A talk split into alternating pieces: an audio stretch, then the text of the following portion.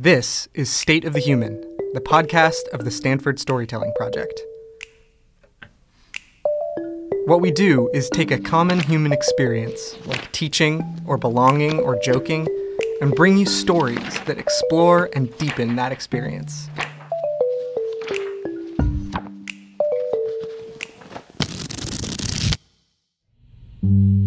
When I was in fifth grade, my family went to the California Academy of Sciences. There's this huge glass enclosure, and over in one corner of the enclosure, there's like this mass, probably like a foot tall, a foot wide glob, kind of a circular mound of ants. Chris LeBeau loves ants. I know the person that was talking explained like this is a bivouac, which is it's the way army ants make their colony, and they all hook their ant claws together. You kind of seen ant hills before, but this one doesn't really look like the dirt. It's actually made out of all the ants' bodies. In high school, we each had to choose an animal and write like an in-depth paper about the animal, and mine was the Eciton burchelli army ant, which I went like way too overboard on and ended up writing like 80 pages about. This is the same kind of ant Chris saw in the glass enclosure as a fifth grader. And as Chris discovered, they do much more than create giant ant globes. They also navigate the world as one giant ant group. These ants, they live in this like central bivouac, so all the ants make up a giant colony out of their bodies to shield the queen while she lays their eggs. And they swarm out into a rainforest and they collect whatever insects that they can, tear them apart, bring them back. But when they swarm, they don't just scatter about in all directions. They swarm in a different direction each day. So they'll go out in one direction, and then the next day they'll go out 120 degrees to the right or to the left and go catch whatever insects, tear them apart, kind of thing. The ants gather food in a different direction every day. How they determine where they go on any given day was kind of baffling to Chris. Yeah. And like, oh, there's the queen. The queen must be making these kind of decisions, but the queen really is just like hanging out when it's all the worker ants, the soldier ants that are going out and swarming, grabbing anything that they can eat. Chris wanted to know if these insects have a compass, a map, a plan. Each ant isn't able to think, oh, this is how we do it. It just happens. And I know it has something to do with pheromones, and they have this like kind of collective intelligence of this is what we do together. Ants' pheromone navigation often works as trial and error, and paths that lead to food become more traveled upon, like a pheromone highway. It's part instinct, part random, and sometimes it just doesn't work out. You've seen an ant line, like all the ants going in a direction. If the ant line gets disrupted, the ants just kind of all mill about and they're not really sure what they're doing with themselves. What do we do when our paths get disrupted? Do we figure it out as we go, or do we have a plan? In this episode of State of the Human, we're examining how to navigate. At a bus station, on the high seas, on lonely roads, and close to home off the shores of California. The army ants follow the map of pheromone trails created by ants who went before them. They never question how the trails are made. In our first piece, we'll hear about a map that early explorers used for hundreds of years, even though one important detail on the map was wrong. Producer Virginia Drummond has the story. Imagine you're an explorer. You've spent months at sea in search of new land. You're hungry, and the work is hard. So you and your fellow sailors talk about a paradise island. A paradise full of plenty, full of precious stones and exotic women with trained griffins. The island is rumored to be guarded by vicious creatures. But that's not going to stop you. Sounds strange, right? It can't possibly be real. But in fact, almost 39 million people live there, and you know it. It's California. This image of this island originated in a romance novel written in 1510 called Las Sergas de Esplandian, which spoke of a fabled land ruled by Queen Califia, California's namesake. Spanish explorers were excited for a land of plenty, and strong exotic women. Many explorers began to embrace this fable of a paradise island. We can't know why, but it was perhaps the promise that they wanted to hear. Whatever they didn't know, they filled in with Queen Califia's myth. And part of that myth was that California was an island. So, in fact, for many years, maps showed California separate from the American continent.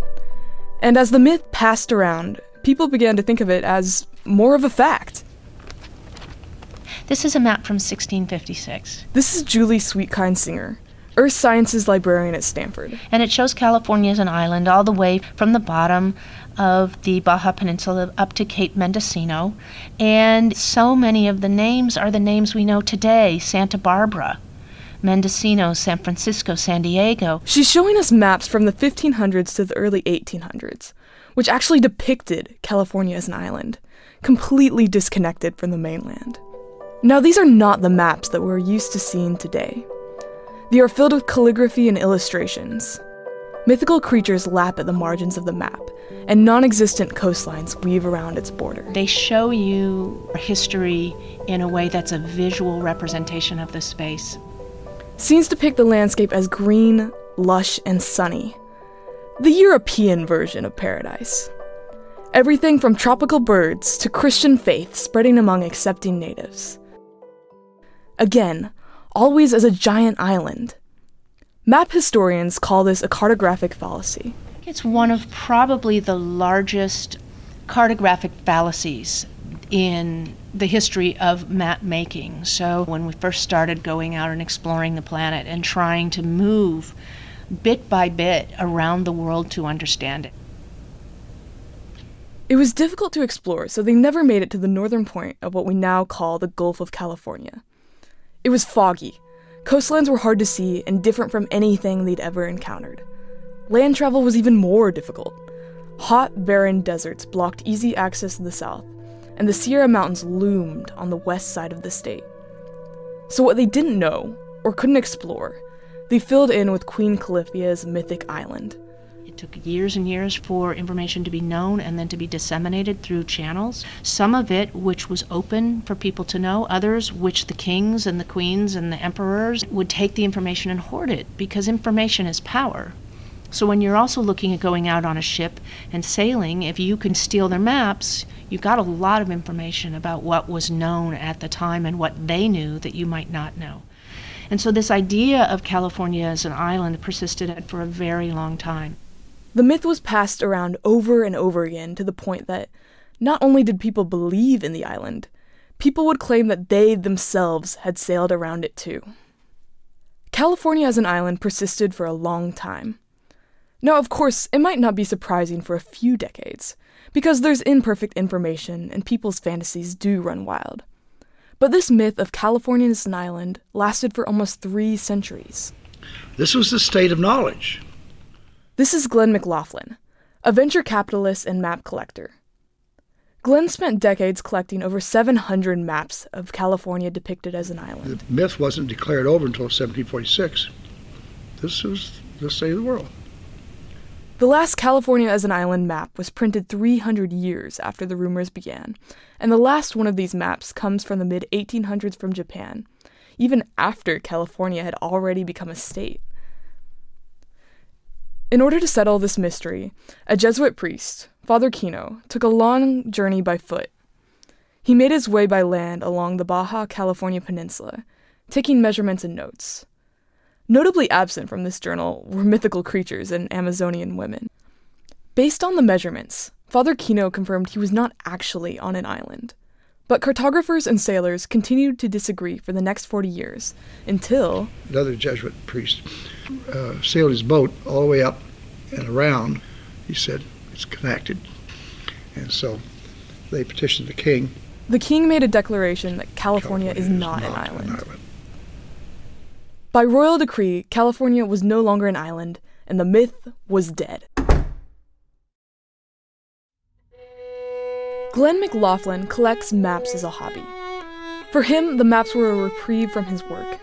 My work in the financial area and venture capital can be extremely intense, can be confrontational, can be nasty.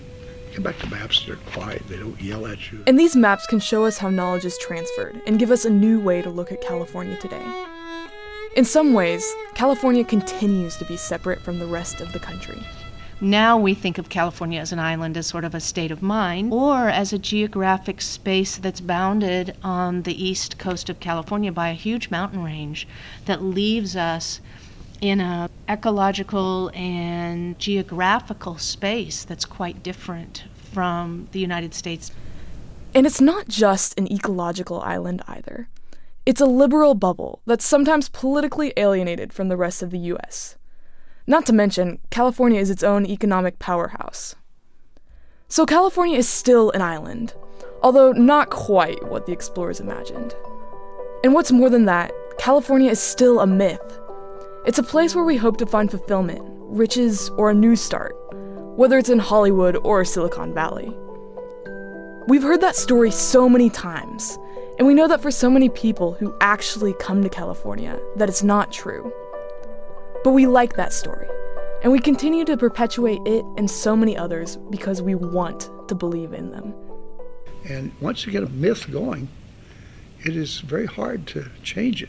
And I find we're in a similar kind of situation now. You know, we've got a lot of myth, false news, or fake news, or whatever. So we have the same problem.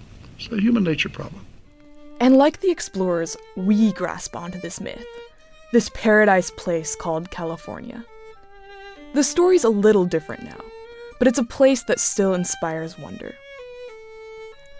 After all these centuries, the myth of California remains a sunny, golden paradise, full of innovations and technology, filled with neon lights and endless glamour.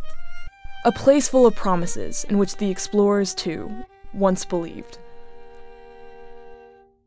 That story was produced by Yui Lee and Virginia Drummond. It featured original music by Latifa Hamza, a master student at Stanford. The maps from the story can be found at the David Rumsey Map Center, located in the Green Library at Stanford.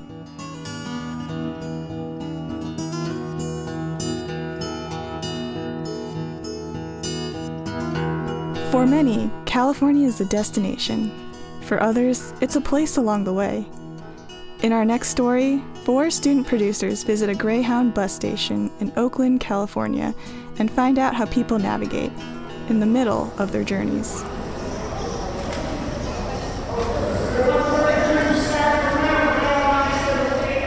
On the day we went to the Oakland Greyhound station, there was a handyman out front fixing a giant neon sign. The guy told us that he'd spent his whole life fixing neon signs. The one at the station had three foot tall letters that just spelled bus. There are four of us Kathy, Isabella, me, Holly, and Mark. That's me. The plan was to hunker down in the waiting area all day and catch people when they got on and off the buses. We were here to ask them how they'd wound up here, on the Greyhound, but maybe also in life. When we got there, the station was quiet and mostly empty. So for a while, we just stood around in the waiting area, staring at two or three people in their suitcases and feeling stupid. But then, at 3 p.m., a bus pulled in. Suddenly, there were people everywhere. And this is when Mark first met Alex.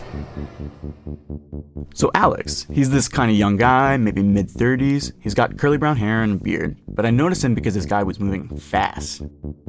In a station full of people trying to figure out where they were going next, he had already bounded right off the bus and made a beeline straight for the door.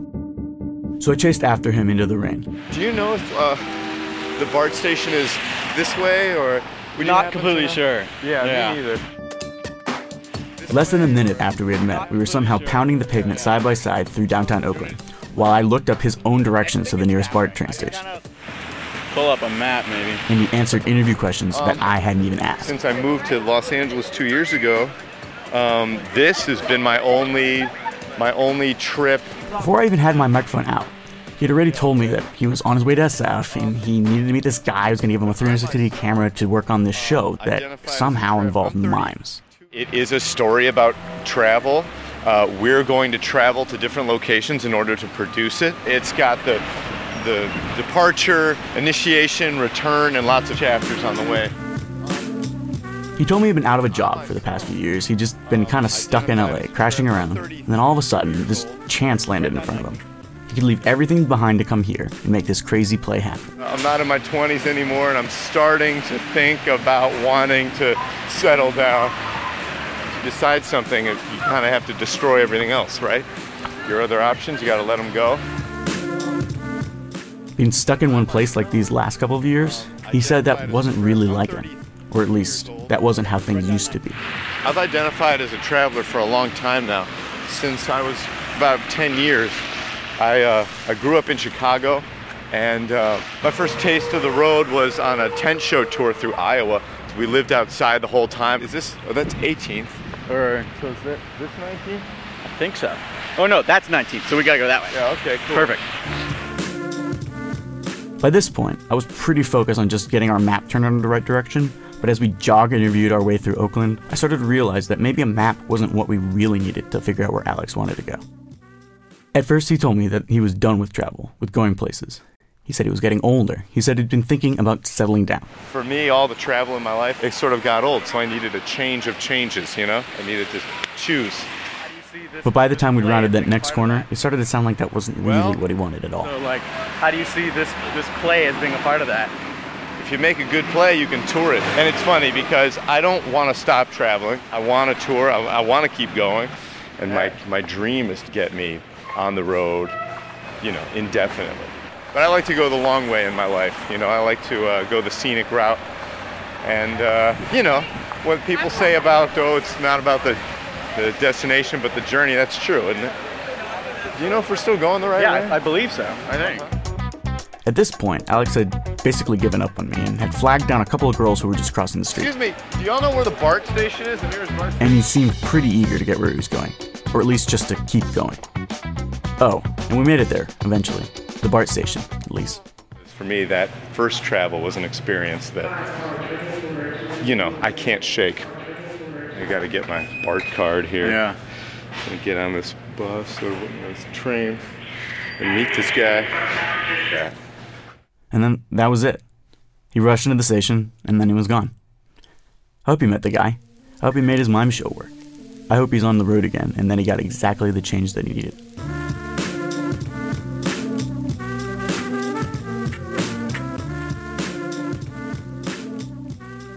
Well, he made it this far, right? It's like he said at some point, you gotta destroy all your other options and just go. He's already made it all the way here. Yeah, actually, it makes me think of this thing that the woman told us when we first got to the station. Her name was Danetta, and Kathy and I met her right when we arrived. She was sweeping the waiting room floors while things were quiet, and she told us that she had been working at the station for 11 years. So we asked her about the craziest thing that she'd ever seen at the station, and she just waved her hand over the whole place and said, You know, everything happens here. And when she said that, there was a part of me that thought, Really? This is everything? Because in the grand scheme of things, that's not how I saw the Greyhound at all. You're not supposed to stick around at the station. It's about getting to the next stop that matters. But then I talked to Kathy, and she told me that while I'd been chasing Alex, she'd met this girl, Lorraine. I caught her right when she got off the bus. Hey, uh, we're actually doing a class project on people traveling. There was this huge crowd of people streaming out the door, and I ran up to her as she was heading out. Lorraine had short bleach blonde hair, a silver ball on her tongue, polarized sunglasses, and she told me she was headed from Reno, Nevada to Eureka, California. to uh, help a friend. Their parents, one of their parents had passed away, and uh, I used to be an RN, so I'm helping with his dad now. And then she kind of shrugged, and that was it. As she was walking away, I saw that she had this intense, bright blue, sprawling tattoo peeking out from under her shirt, covering her whole collarbone. And right after I shut off the tape recorder, I was kind of like, it. why didn't I ask her about that? A little later, I'd gone outside to talk to some women smoking on the curb, and suddenly, there she was. She rushed up to me, wanted to know if I had a cell phone, and it was like this amazing second chance. Is it allowed to make uh, outside calls like to Nevada? Yeah, You're my lifesaver. no worries. Here you go. Thank you. Hey, it's me. You're probably at work. Um, I'm in Oakland. Just wanted to let you know. Uh, I love you. All right, bye. I figured it was maybe her family back home, or the friend she was going to help. You have a pretty sick tattoo. Thank you. Can you tell me a little bit about it? And right away, it was like, wow, there was so much more here that I'd missed the first time around. Candle means my sobriety. Um, I was really bad into meth, and uh, it, I had to go through drug court and uh, probation and parole and whatnot. And so, like, the that's what the candle signifies. Sooner or later, I'll get the flames that go right there. And then the roses mean uh, like life. Do you have any others? Oh yeah, I got memories tatted on my uh, what left underarm, and then I got a skeleton key because I collect, collect skeleton keys. My older sister and my twin sister, we all got them as like a family thing, and my mom's supposed to get a lock. I asked her, you know, why skeleton keys? And she didn't really have an answer. And uh, She said she'd been told she was an old soul, and maybe that explained why she was so into collecting things from the past. Although she didn't have the keys anymore. when I was uh, doing a bunch of drugs, everyone stole them from me. But I did have a key. I had a skeleton key collection probably for any old house you could think of. I found one when I was really young. Just been collecting them since. Do you know what they open? They open all kinds of different things. I have had the one ones for like the actual jail handcuffs, but you get those taken away if you get arrested. Like if they see it on your keychain, and they'll take it away from you. So what's on your keychain right now? This one is my dad's high school class ring. He committed suicide when I was two years old. So it's the only thing we have left of his. He was schizophrenic, so he thought that uh, people were trying to kill him. The fun stuff. She was wearing the ring on a chain around her neck. I asked her what it meant to her to carry that around with you all the time. um, everything and nothing at the same time because he wasn't there in my life. But I guess it shows that I still had a father. My mom didn't give it to me until I was almost out of. Well, I, I, I kind of just never went to high school, but I, I've had it ever since like middle school or so, and I've kept it since. And it's been through some shit because like I when I was doing drugs and stuff, people like to steal things from you, and uh, my baby ring got stolen, like gold bracelets from when I was a baby got stolen. I didn't care about my baby ring. I didn't care about any of that. Like, this is the only thing we have of our father. She'd managed to get the ring back every time it was stolen. It's happened more than once. It's happened several times. So I keep it here now. My re- stuff recently got taken in to impound because it was in a vehicle that I was using to get out here, but I, I ended up not. It was late and we were waiting on uh, gas money to get out here. And this is the only thing I was wearing. Everything else I owned, and I mean, I mean everything my clothes, my birth certificate, everything was in that vehicle. And it's gone. I honestly believe it was like God telling me, like, quit your shit and go do something with your life.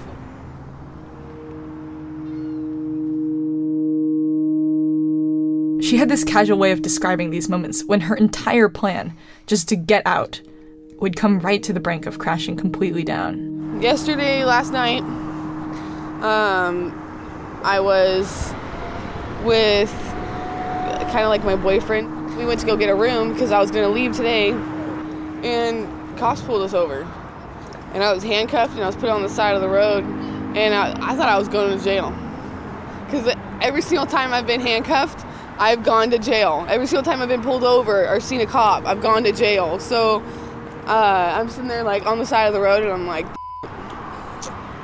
well, you know, like I know I'm not gonna get bailed out. I've never been bailed out. No one's ever came to the rescue. The cops say, "All right, now and I'm gonna have you stand up, turn around, and I'm gonna take these handcuffs off." And I'm like, "What? You're joking, right?" And then they let me go, and I was like, "All right, I'm out. Peace out. I'm out of Nevada. I'm done with Nevada. I'm so done. I'm going back to. I was born out here in Hayward, so I was like, I'm gone. I'm going home." Is your boyfriend back still back in Nevada? Yeah. So that's who she'd been calling earlier, when I'd first met her. It's me. You probably at work. Um, I'm in Oakland. She told me her mom was still in Reno, and both of her sisters, too. I started to realize how much of her past she'd put behind her to get on that Greyhound bus. And it struck me that what she'd managed to do, not the destination, not where she was headed, just the very act of going, that was this pretty incredible thing. She'd told me that she'd only met her boyfriend a few months ago, and I asked her how he felt about this. To have fallen in love with someone who was gone so quickly. It's kind of but he just got a job. He's about to be assistant manager at like this dog grooming place. I was not having assistant manager jobs when I was 18. I was out selling drugs. So, I mean, anything's better than what I was doing, right? So I told him he couldn't come with me. he knew I was going even when I met him. Um, so it was it was it probably wasn't as hard for him, but it was hard for me because I didn't expect to like someone so much, and I didn't want to because I knew I was leaving. You know, so it hit me pretty hard. What do you mean that you knew that you were leaving? Oh, I've known for like almost all this year that I needed to go. It's just I didn't. I don't know. Something kept me around.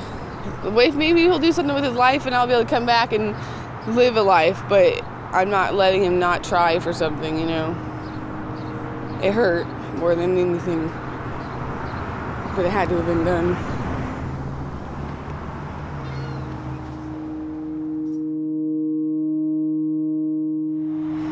Now I'm here today with nothing. but when I go to Eureka, hopefully it'll be a lot more easier. I really want to help my friend and his dad. I feel really bad for him, and he helped me out when I was down, down and out when I was in Nevada. So might as well come back out here and help him. When we were saying goodbye, I asked her what she hoped would happen in Eureka. I asked her where all this was headed, what she thought the very best possible outcome could be. I don't know, she said. A new life. What's a new life? I asked, and she said, I don't know. I'm making it up as I go along. Maybe it's better that way.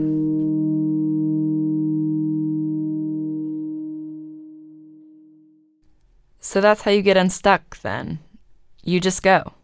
Alex, Lorraine, everything was going wrong, and so they ran like crazy. And if they're lucky, they'll get unstuck and leave it all behind.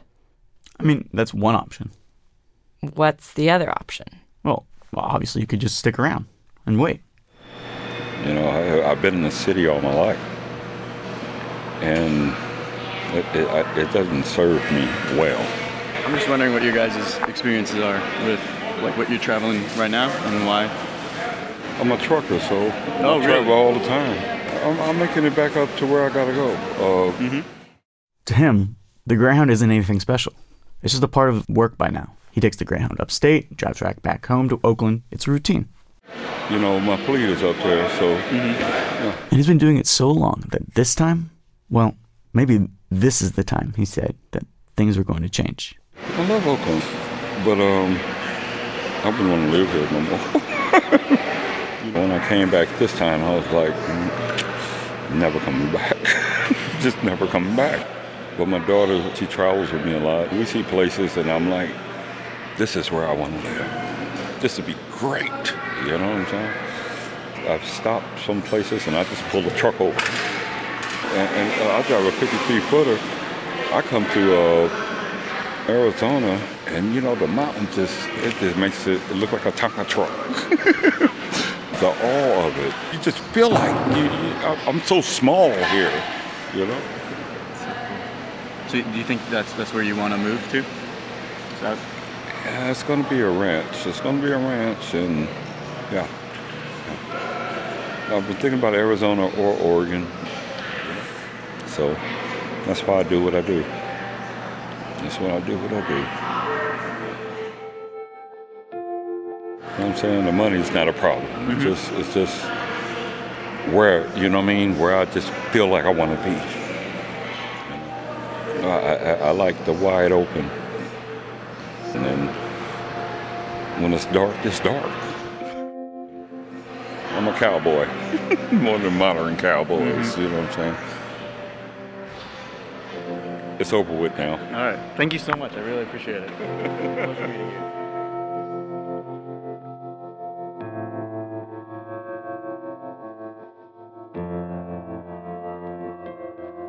So once he gets, if he gets this ranch, is that the end? What do you mean? I don't know. Like he keeps going in circles, up to his trucks and back, every day until he leaves forever. And then he just lives happily ever after? I mean, I guess that's the whole point of the dream, right? I mean, it's something to keep him going. Okay. Well, I mean, I think of this one guy my friend told me about who had everything figured out. He was going to grow up, become a professional organist, marry the love of his life, move back to the small town he came from, and have three kids. And we used to joke about that. But I also think I kind of envied him. he knew where he was going. And I think he was actually the only person I've ever known who had a single dream that he saw that clearly. That is, okay, okay. Let's go. until I met Shota. I'm from Japan. Okay, cool. So I saw this guy kind of during a lull, and he was standing at a counter.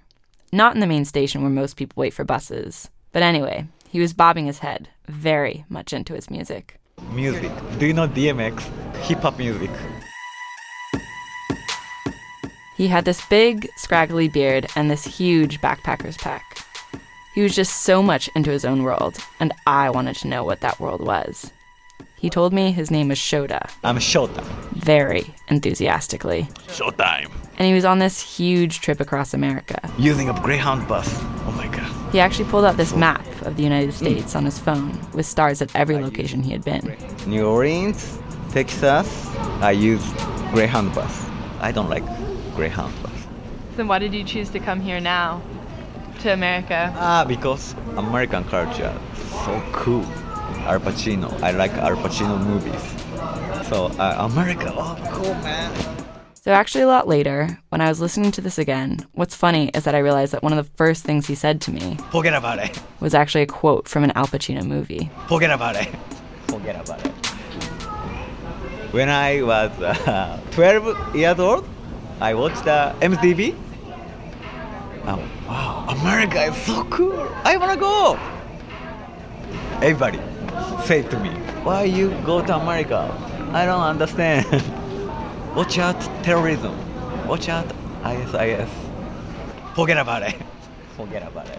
So, for this guy who loves America so much, this is like a trip of a lifetime. He made me so excited about the fact that I live here in America. I was born into the dream he wanted so badly. This trip, right now, in this Greyhound station. This is everything he's dreamed of. And now I'm 28. 16 years later, finally, yes, America.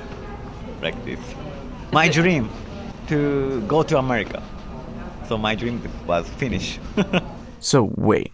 What does he mean when he says, my dream is finished? That's the thing. His dream, I think, is over.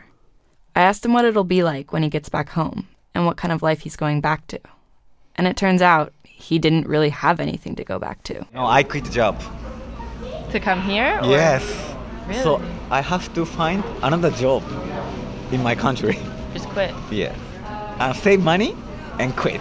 And come here. And my dream is over because come to America. He has his family, but like the drive and the energy for what's back in Japan just isn't the same as what he has for America right now, right at this moment. And so I started to realize that this thing that sounded so amazing, this trip of a lifetime, this was his one shot. He'd dreamt of America, and now he was here. And it was over. And so I asked him what the next America like dream would be. Next dream, mm, I don't know. What do you What do you want to do? I don't know, it. I actually found myself fighting to convince him that his next dream would be possible. I really wanted it to happen. What do you Next like? job. Uh, I like pizza. but Japan, Japan is no pizza store. I want to make own company. Pizza store is my dream. But it didn't honestly seem like he thought he could pull it off. Very too hard for me. Money is necessary. So But as we were leaving, after I'd recommended him four different pizza restaurants in San Francisco, I realized that he had made it to America. And it might have taken him 16 years, but he was here. So I'm hopeful for the pizza company. I think he'll make it happen. yeah, I You'll we- learn. Yeah, my parents have a oven. Or at least, I hope he'll try. After Shota left, after we'd all left, really, after we'd packed up at the Greyhound and went home, I realized that behind all of the interviews, there was always this bigger, looming question. We would always ask, Where are you going? And it should be an easy question because they have the destination written right on their ticket. But after a few questions, though, it became clear that the answer was so much more complicated. There was actually this thing that Alex said to me around the end of our interview, before we got to the BART station, that I remembered later. Back about six years ago, I thought I need to see America again with a no interstate rule I made for myself because that's No interstates, he said, because off the interstate, you can get more scenery. Even if you don't get there fast, or even if you don't get there at all, at least on the way there, you'll see some beautiful things. Um, and maybe that was it in the end. The best everyone was hoping for. At least they had made it all the way to the station, even if they didn't know how to take it from there. Everywhere they'd been, there is this good scenery. And I think I can be okay with that. Figuring out the next destination over and over again, and in between being lost, seeing some beautiful things.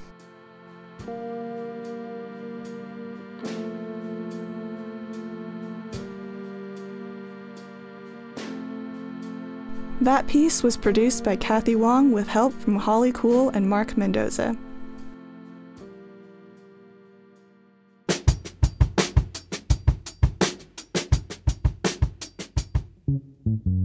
You're listening to State of the Human, the radio show of the Stanford Storytelling Project. In this episode, we navigate the theme of navigating, asking how do we move through the world without a map?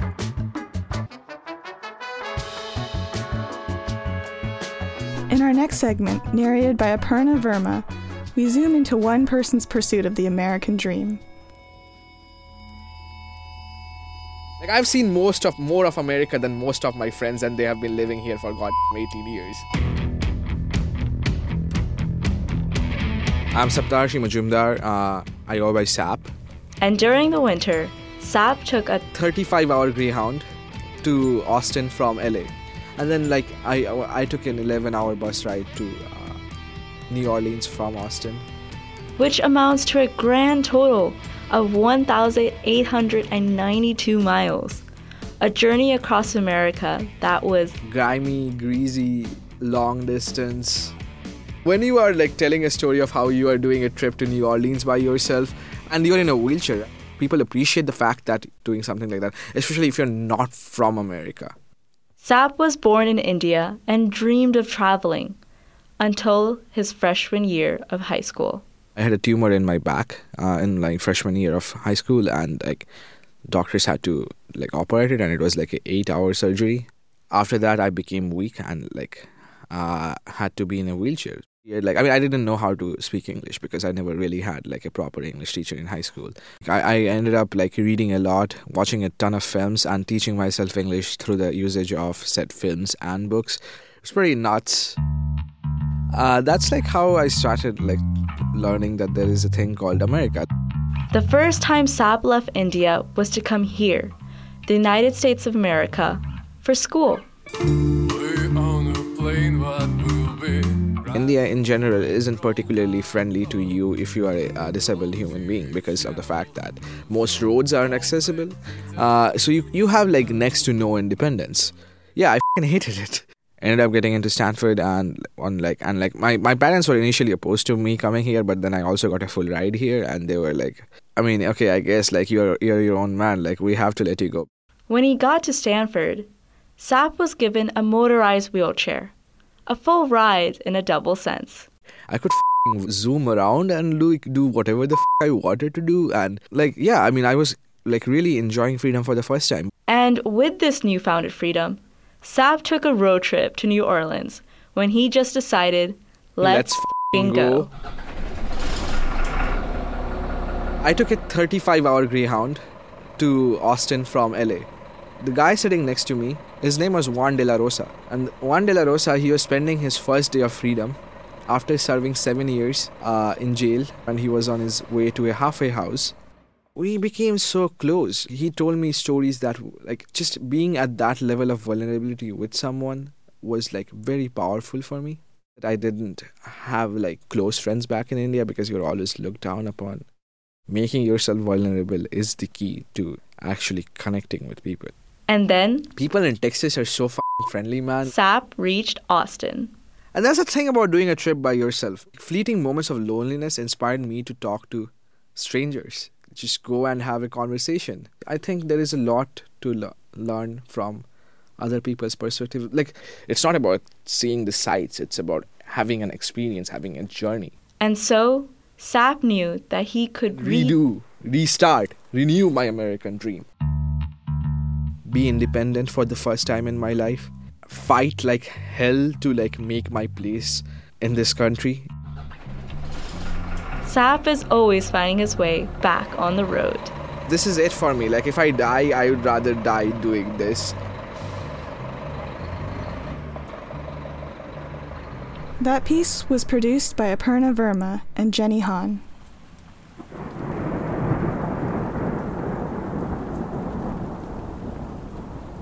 Sometimes just making a small shift in direction can make the difference between reaching your destination and missing it completely.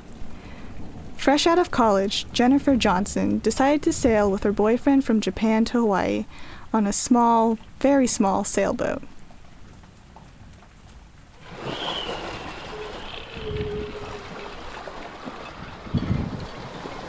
Every wave, with every single wave, like you think the boat is going to break. It would just be constant, constant, like waves bashing the side of the boat, and you're just like grabbing the rail, holding on, hoping it's going to be over. And then the sun comes out, and it's incredible when that clears. That's the moment that makes it really special. So I think I was about 25, a couple years out of college after having worked in Japan for the Ministry of Education for a couple years teaching. It was a time in my life where it was just a moment, you know, everybody's got a moment in their life where they feel ready to move and try something different and go somewhere. We had such a small boat, it was 27 feet, that we had to be really selective, especially for the first voyage. Provision with a lot of dry food, things like potatoes and onions and cabbage can last up to three weeks. Eggs can last if you turn them. I remember sitting through storms, just like dreaming about salads and cold food, cold Coke or anything. I never, I don't even drink Coke, and I would crave like, oh, I'd love to have a can of Coke, you know. My parents didn't travel much, hadn't left the country, you know. Um, I think I was the first one to like leave the country. My family, I didn't actually have their support in a lot of ways because they thought I should work, pay for college. It wasn't going to be a productive experience, but I did it anyways. There's going to be a moment in your life where you're faced with this opportunity to do something that you never would have expected you would be doing. I worried about my mom. We couldn't, we, our radio wasn't working, so uh, we couldn't make any land contact. Where you're just a dot on a map. Once we didn't see any kind of ship or any anything for 30 days. So you do feel like you are just this speck in the ocean and no one knows you're there. No one knows where you are. And you look at the chart and you're just like a little dot on that chart every day, moving just maybe the chart was huge, you know, it would cover our whole chart table, but we would only move like half a centimeter every day. The compass is right when you're sitting in the cockpit, it's right in front of you where you're sitting and doing your watch and so forth, but you're constantly making sure, like, if you're shifting a little bit, just like one degree on that compass, that means it's going to take extra time or that means the wind shifted. And so you're always watching to see if you get the best heading possible. You sleep when you can, you sleep when it's safe, and you sleep because it's safe. There were times when I would be so tired and I would set my alarm every five minutes just to do the watch. But I would allow myself five minutes to sleep and just like look up, like I'd be in the cockpit and look up. No boats, no boats. Look up, look this way, look back, back to sleep. Set the alarm again. The stillness when the wind isn't howling at 30 miles an hour, you feel the stillness. It's a strange kind of loneliness. You start talking to fish. You crave talking uh, to people, to new people, to new things. So you end up creating certain dialogues with your environment, uh, watching fish following you. You'll see like thousands of fish jumping at once, and you'll feel comforted by that. During a storm, when you're doing watch, it's hard because you're like in full weather gear and it's cold, it's rainy, and you just sit out there in five hours of rain until it's your turn to come in. The disorganized waves are scary. I mean, they would hit you from every direction. You don't know where they're coming from. The wind would be all over the place. Your body is really tense. You are holding on at all times because you are literally sideways swells would be this, you know, you, you go up on top of the swell, and then you'd go down the swell, and you swear that wave behind you was gonna like roll over you, but it never did. You just want the pounding to stop. Perception feels weird because you've just been staring at a horizon for 45 days, and then you finally see the speck of land on the horizon. You're like, wait a minute, and you're arguing over is it really land? Is it really land? I think I see it. Get the binoculars out. Get the binoculars out. Is that really land? We had like a land bird come. Um, the land birds are different than the, the, the birds that are at sea. And it would sit and chirp. And we got so excited for this land bird to come visit us. We must be close. Just imagine if you don't see anything but the sea for 46 days.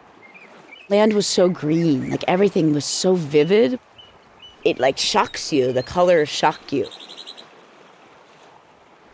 There's a fullness and an emptiness to it all at the same time. You appreciate things that you don't really understand exist. It really is a voyage. It's like a voyage of the mind, the body, it's everything.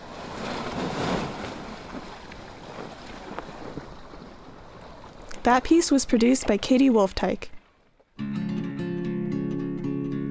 After that journey, Jennifer Johnson and her partner continued sailing around the Pacific for over a year. Today, Jennifer lives on a boat moored in the San Francisco Bay.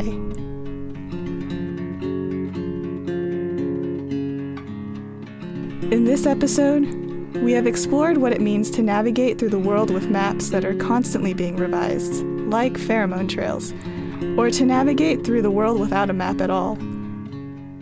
But what if there was one map one guide that really did explain it all.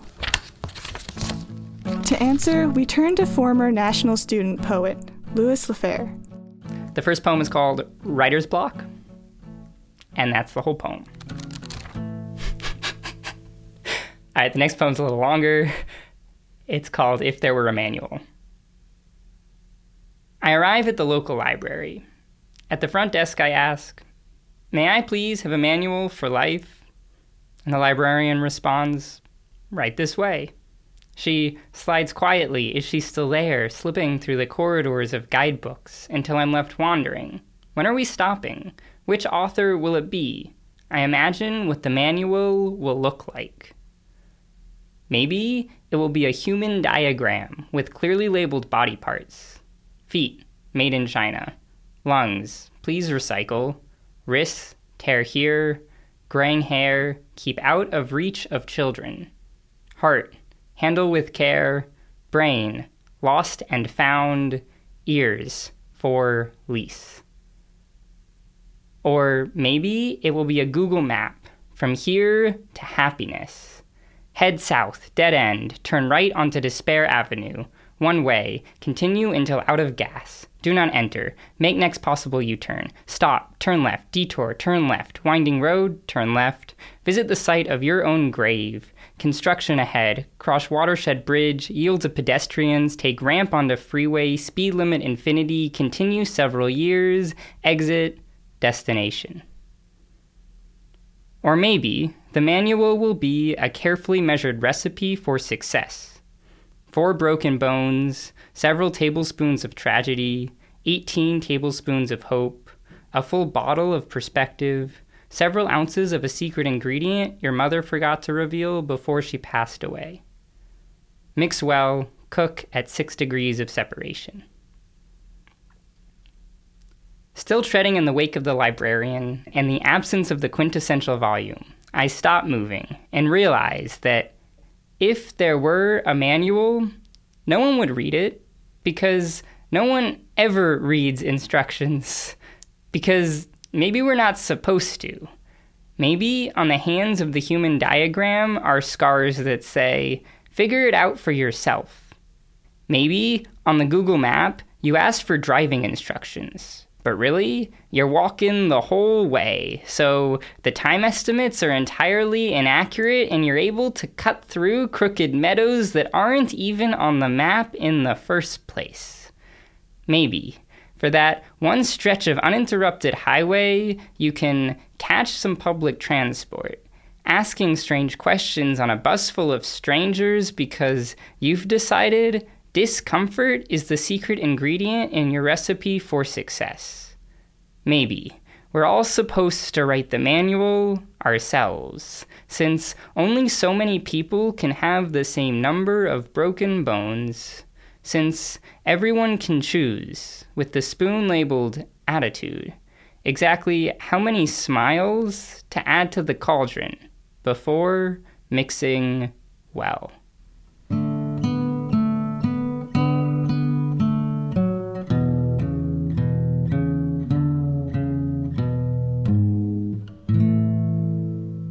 Alec Glassford recorded Louis Lafair reading his original poetry.